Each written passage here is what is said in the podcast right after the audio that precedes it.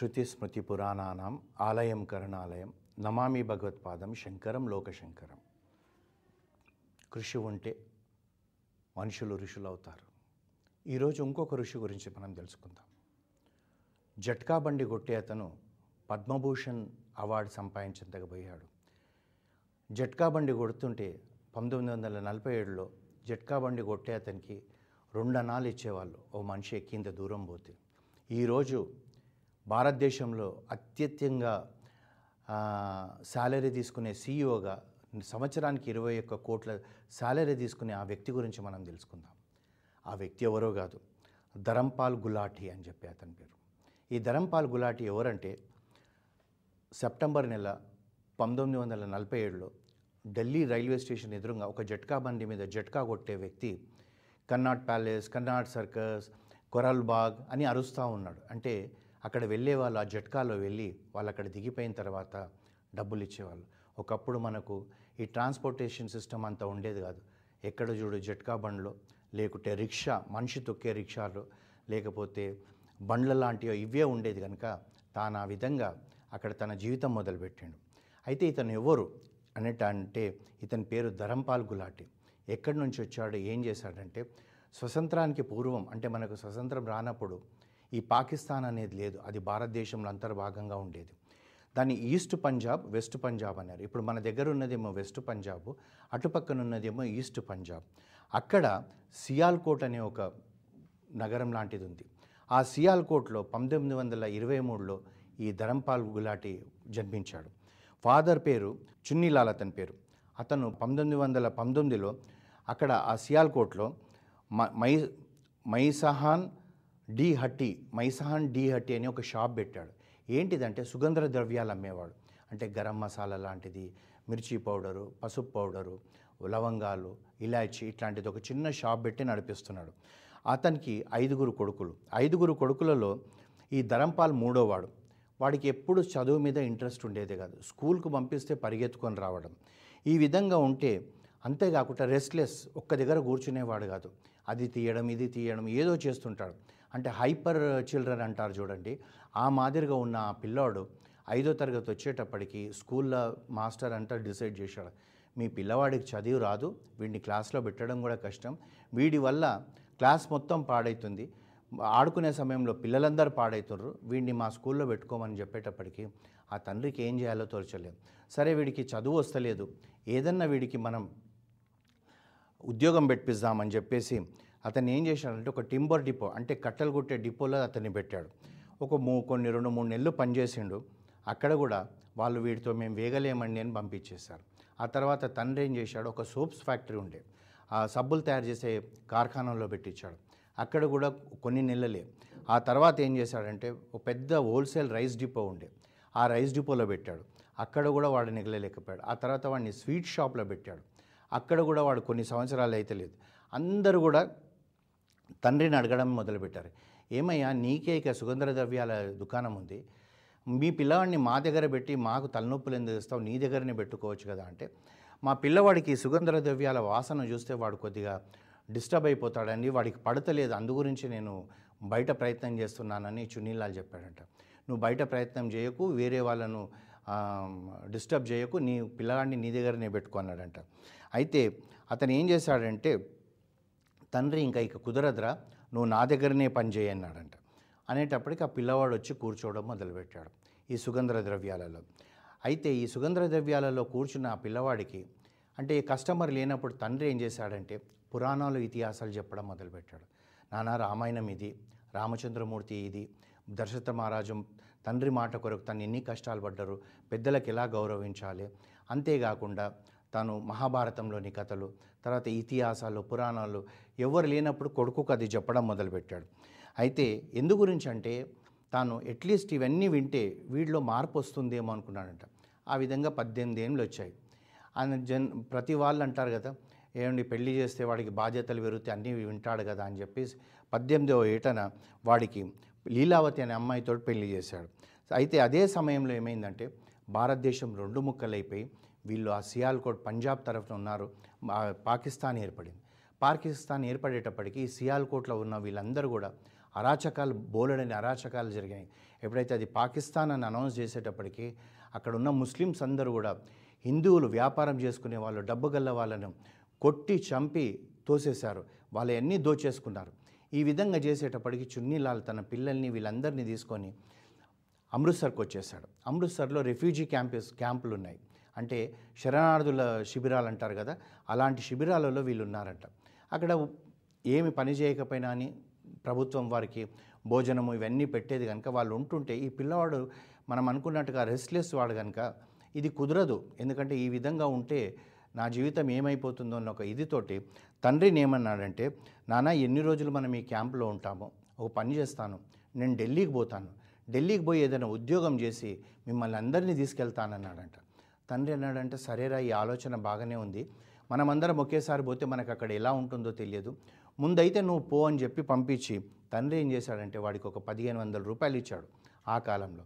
ఇతను ఢిల్లీకి వచ్చాడు. ఢిల్లీ పెద్ద నగరం కనుక చూస్తుంటే తనకి ఏం చేయాలో అర్థం కాలేదు.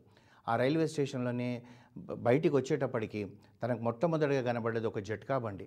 ఆ జట్కా బండిలో ఇద్దరు ముగ్గురు ఎక్కడం వాళ్ళు ఎడడం అంటే ఇది బాగానే ఉన్నట్టుంది అనుకొని ఆరు వందల రూపాయలు పెట్టి ఒక జట్కా బండి కొన్నాడు. కొని ఏం చేశాడంటే ఇలా ప్రతిరోజు ఆ స్టేషన్ దగ్గర నిలబడి Connaught Place Connaught Circus Karol Bagh Ajmal Khan Road ఇలాంటి అన్నీ చెప్తూ అరుస్తుంటే వాళ్ళు ఎక్కిన వాళ్ళందరూ కూడా దిగేటప్పటికి రెండు నాలుగు ఒక్కనా ఇస్తుంటే అది సాయంకాలం ఇతనికి పుట్టబోసుకోవడానికే సరిపోయేది కాదు. తాను ఏం చేశాడంటే ఇంకా ఇలా కాదని చెప్పేసి అజ్మల్ ఖాన్ రోడ్ అని ఉందండి కరోల్ బాగ్లో. అక్కడికి వెళ్ళాడు. తన దగ్గర ఇంకా మిగిలి ఉన్నాయి తొమ్మిది వందలు. తర్వాత ఈ జట్కా బండిని అమ్మేశాడు. అమ్మేసి అక్కడ ఒక చిన్న షాప్ తీసుకున్నాడు. తీసుకొని ఏం చేశాడంటే వీళ్ళు ఎప్పుడైతే సియాల్కోట్లో ఉన్నప్పుడు కూడా అలా షాప్ పేరు ఏముండేది అంటే మైషాన్ డి హట్టి అని ఉండేది. దాన్ని ఏం చేశాడంటే ఇతను షార్ట్ ఫామ్లో ఎండిహెచ్ అని పెట్టాడు. దుకాణం పేరు ఎండిహెచ్ అని పెట్టి కారప్పొడి చిన్న చిన్న మసాలా పొడులు పెట్టి తను ఒక పేపర్ అడ్వర్టైజ్మెంట్ ఇచ్చాడు. ఏమనంటే సియాల్కోట్లో ఉన్న మా యొక్క అంటే మా యొక్క షాపు మా సంస్థ ఇప్పుడు మనకు పార్టీషన్ అయింది కనుక అది ఈ రోజు మనం ఢిల్లీలో తెరిచామని చెప్పి అతను అడ్వర్టైజ్మెంట్ ఇచ్చేటప్పటికి ఎవరెవరైతే పాకిస్తాన్లో ఉన్న హిందువులు భా భారతదేశానికి స్వతంత్రం వచ్చినాక అక్కడి నుంచి తరిమేస్తూ వచ్చిన వాళ్ళందరూ కూడా ఆ పేపర్లో అది చూసి వాళ్ళకి ఆ మసాలాలు అవన్నీ తెలుసు కనుక వాళ్ళు ఏం చేశారంటే అరే మనం కొన్న మసాలాలు మనం అప్పుడు బాగా ఉండేది అని చెప్పి రావ రావడము ఈ ఇతని దగ్గరకు వచ్చి కొనడం మొదలుపెట్టారు. స్లోగా అంటే పంతొమ్మిది వందల యాభై మూడులో ఇతను ఈ షాప్ తెరిచినాక అతను ఏం చేశాడంటే బిజినెస్ బాగా పెరుగుతుంటే వెంటనే ఇంకొక షాప్ చాందిని చౌక్లో మొదలుపెట్టాడు. అక్కడి నుంచి కీర్తి నగర్లో ఒకటి పెట్టాడు.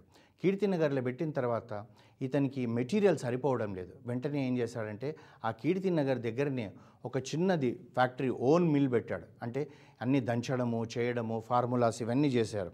అయితే ఈ విధంగా ఇతను మంచి క్వాలిటీ ఎండిహెచ్ మసాలాలు ఇస్తున్నాడని చెప్పేసి షాప్స్లలో ఇస్తున్నాడని తెలిసేటప్పటికి ఇంకా డిమాండ్ పెరిగేటప్పటికి ఢిల్లీలో ఇంకా నాలుగు స్టోర్స్ పెట్టాడు. అంటే మనం ఇప్పుడు సూపర్ మార్కెట్స్ చూస్తుంటాం కదా ఒకటే పేరుతో ఉన్నాయి ప్రతి కాలనీలో ఉన్నట్టుగా.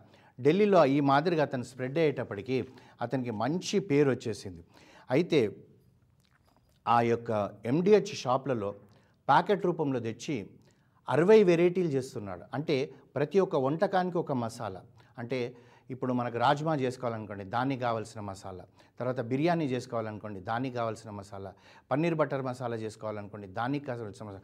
ఆ బాక్స్ మీద ప్రింట్ చేయడము ఆ విధంగా చేసేటప్పటికి ఒకటికి రెండు రెండుకు మూడు ఇట్లా ఈ విధంగా తనకు ఎంత బిజినెస్ పెరుగుతుందంటే అంత బిజినెస్ పెరుగుతుంది. తన పేరు క్వాలిటీ అని చెప్పి తెలిసి ప్రజలు కొనుక్కోవడం మొదలుపెట్టారు. తాను ఏం చేశాడంటే ఒకరోజు ఆఫీస్లో కూర్చున్నప్పుడు దుబాయ్ నుంచి ఒక ఫోన్ వచ్చింది. ఒక హోటల్ ఓనర్ ఫోన్ చేశాడు. ఏమండి మీరు ఎండిహెచ్ మసాలాలు అమ్మే వాళ్ళే కదా గులాటి గారే కదా అంటే అవునండి అంటే. సార్ నేను లాస్ట్ టైం వచ్చినప్పుడు మీ మసాలా ప్యాకెట్లు నేను చాలా కొనుక్కొని వెళ్ళాను. మా హోటల్లో ఈ భోజనాలలో ఈ మసాలాలు వేసేటప్పటికి మాకు డిమాండ్ బాగా పెరిగింది. మీరు ఎందుకు దుబాయ్లో ఒక ఫ్యాక్టరీ పెట్టారండి అని అడిగాడు. అనగానే ఇది బాగానే ఉందని చెప్పేసి ఈ ధరంపాల్ ఏం చేశాడంటే దుబాయ్లో ఒక పెద్ద షాప్ తెరిచాడు. తెరిచేటప్పటికి అక్కడ కూడా ఈ యొక్క ఇతని యొక్క బ్రాండ్ నేమ్ ఎండిహెచ్ ఆ తర్వాత క్వాలిటీ పెరిగి క్వాలిటీ ఉందని తెలిసేటప్పటికీ దుబాయ్లో బ్రహ్మాండంగా సేల్స్ అయ్యేటప్పటికీ అక్కడి నుంచి గల్ఫ్లో ఉన్న అన్ని దేశాలకు తన యొక్క మసాలాలు పోయినాయి. ఆ తర్వాత చూస్తూ చూస్తూ చూస్తూ యూరోపియన్ కంట్రీస్కు కూడా వెళ్ళడం మొదలుపెట్టింది. ఆ తర్వాత ఈరోజు ప్రస్తుతం భారతదేశంలో ఇరవై ఫ్యాక్టరీలు ఉన్నాయి పద్దెనిమిది వందల డీలర్స్ ఉన్నారు. అయితే తానేమంటే చాలామంది ఏమన్నారంటే మీరు ఈ ఫుడ్ ఐటమ్సే చేస్తున్నారు కదండి ఎందుకంటే నార్త్లో ఆటా కూడా ప్యాకెట్లలో అమ్ముతారు. మీరు ఆటా అమ్మొచ్చు కదా తర్వాత ఇంకొక ఐస్ క్రీమ్స్ అమ్మొచ్చు కదా ఇవన్నీ చెప్తే తానన్నాడు. నాకు తెలిసిన విద్య ఒకటే ఒకటి మసాలాలు తయారు చేయడమే. నేను వేరే దాంట్లోకి వెళ్ళను చేతులు గాల్చుకోనని మసాలాలకే అంకితమైపోయాడు. అయితే ఆ దాన్ని చూసిన తర్వాత బోలెడన్ని కొత్త కొత్త బ్రాండ్స్ వచ్చాయి. నా ఎండిహెచ్కు పోటీగా. కానీ అవన్నీ కూడా ఎక్కడ ఉండాలో అక్కడ ఉండిపోయాయి. కానీ ఎండిహెచ్ మాత్రం సేల్స్ గ్రాఫ్ పెరుగుతూనే పోతుంది. ఎందుకంటే వాళ్ళు ఎక్కువ ప్రా దాని ఎండిహెచ్కు ప్రాముఖ్యత దేనికి ఇస్తారంటే వాళ్ళు తీసుకునే ముడి సరుకు ఎలాంటి పసుపు తీసుకోవాలి ఎలాంటి మిర్చి తీసుకోవాలి దాన్ని ఏ విధంగా పౌడర్ చేయాలి తర్వాత మసాలాలు ఎంత క్వాలిటీ తీసుకోవాలి ఇవన్నీ ఇవి చూస్తుంటే వాళ్ళ సేల్స్కి ఎక్కడ ఇదిగైతలేదు అంతేకాకుండా ఈ ధరంపాల్ గులాటి ఇప్పుడు తన వయసు తొంభై ఆరు సంవత్సరాలు.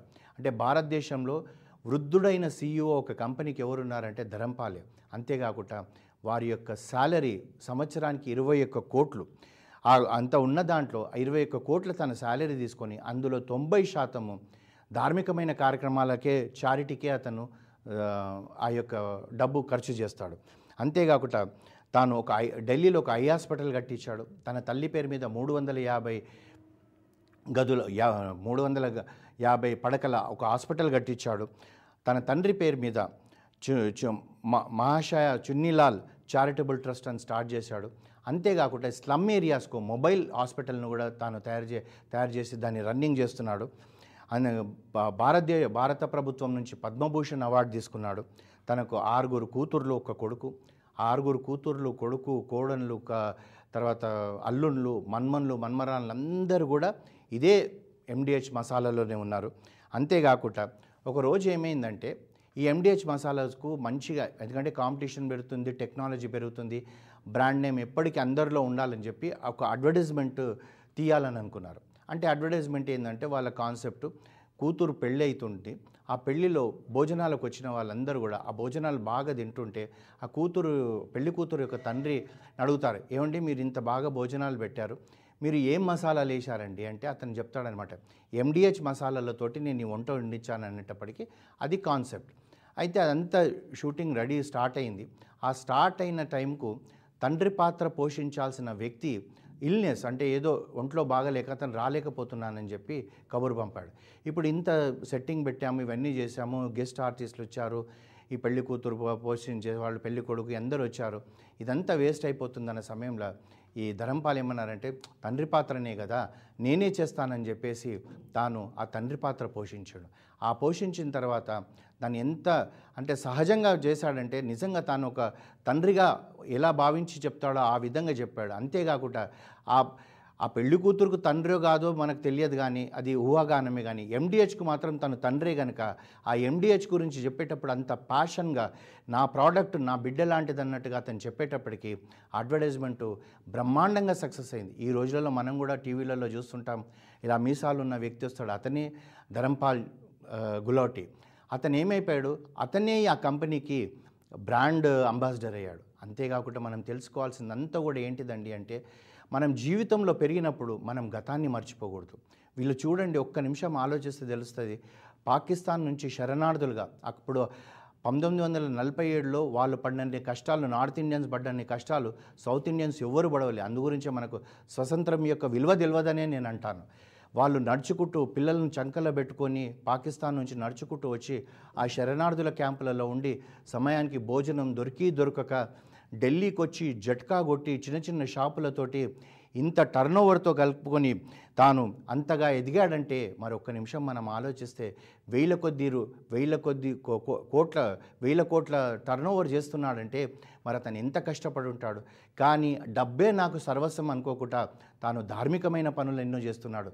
తల్లి పేరు మీద హాస్పిటల్ కట్టాడు తండ్రి పేరు మీద చారిటబుల్ కాస్ట్ కట్టాడు ఒక ఐఏఎస్ హాస్పిటల్ కట్టాడు. తన సంపాదనలో తొంభై శాతం అంటే తనకు వచ్చే లాభాలలో తనకు వచ్చిన శాలరీలో తొంభై శాతం అంటే ఇరవై ఒక్క కోట్లు శాలరీ తీసుకుంటే అందులో తొంభై శాతం అంటే దగ్గర దగ్గర పంతొమ్మిది కోట్లు ప్రతి సంవత్సరం అతను తన ధార్మికమైన కార్యక్రమాలలో పెడుతున్నాడంటే వాళ్ళు ఋషులే కాకపోతే ఇంకెవరు అవుతారండి? వాళ్ళు మానవులు కాదు వాళ్ళు నిజంగా కూడా ఋషులే.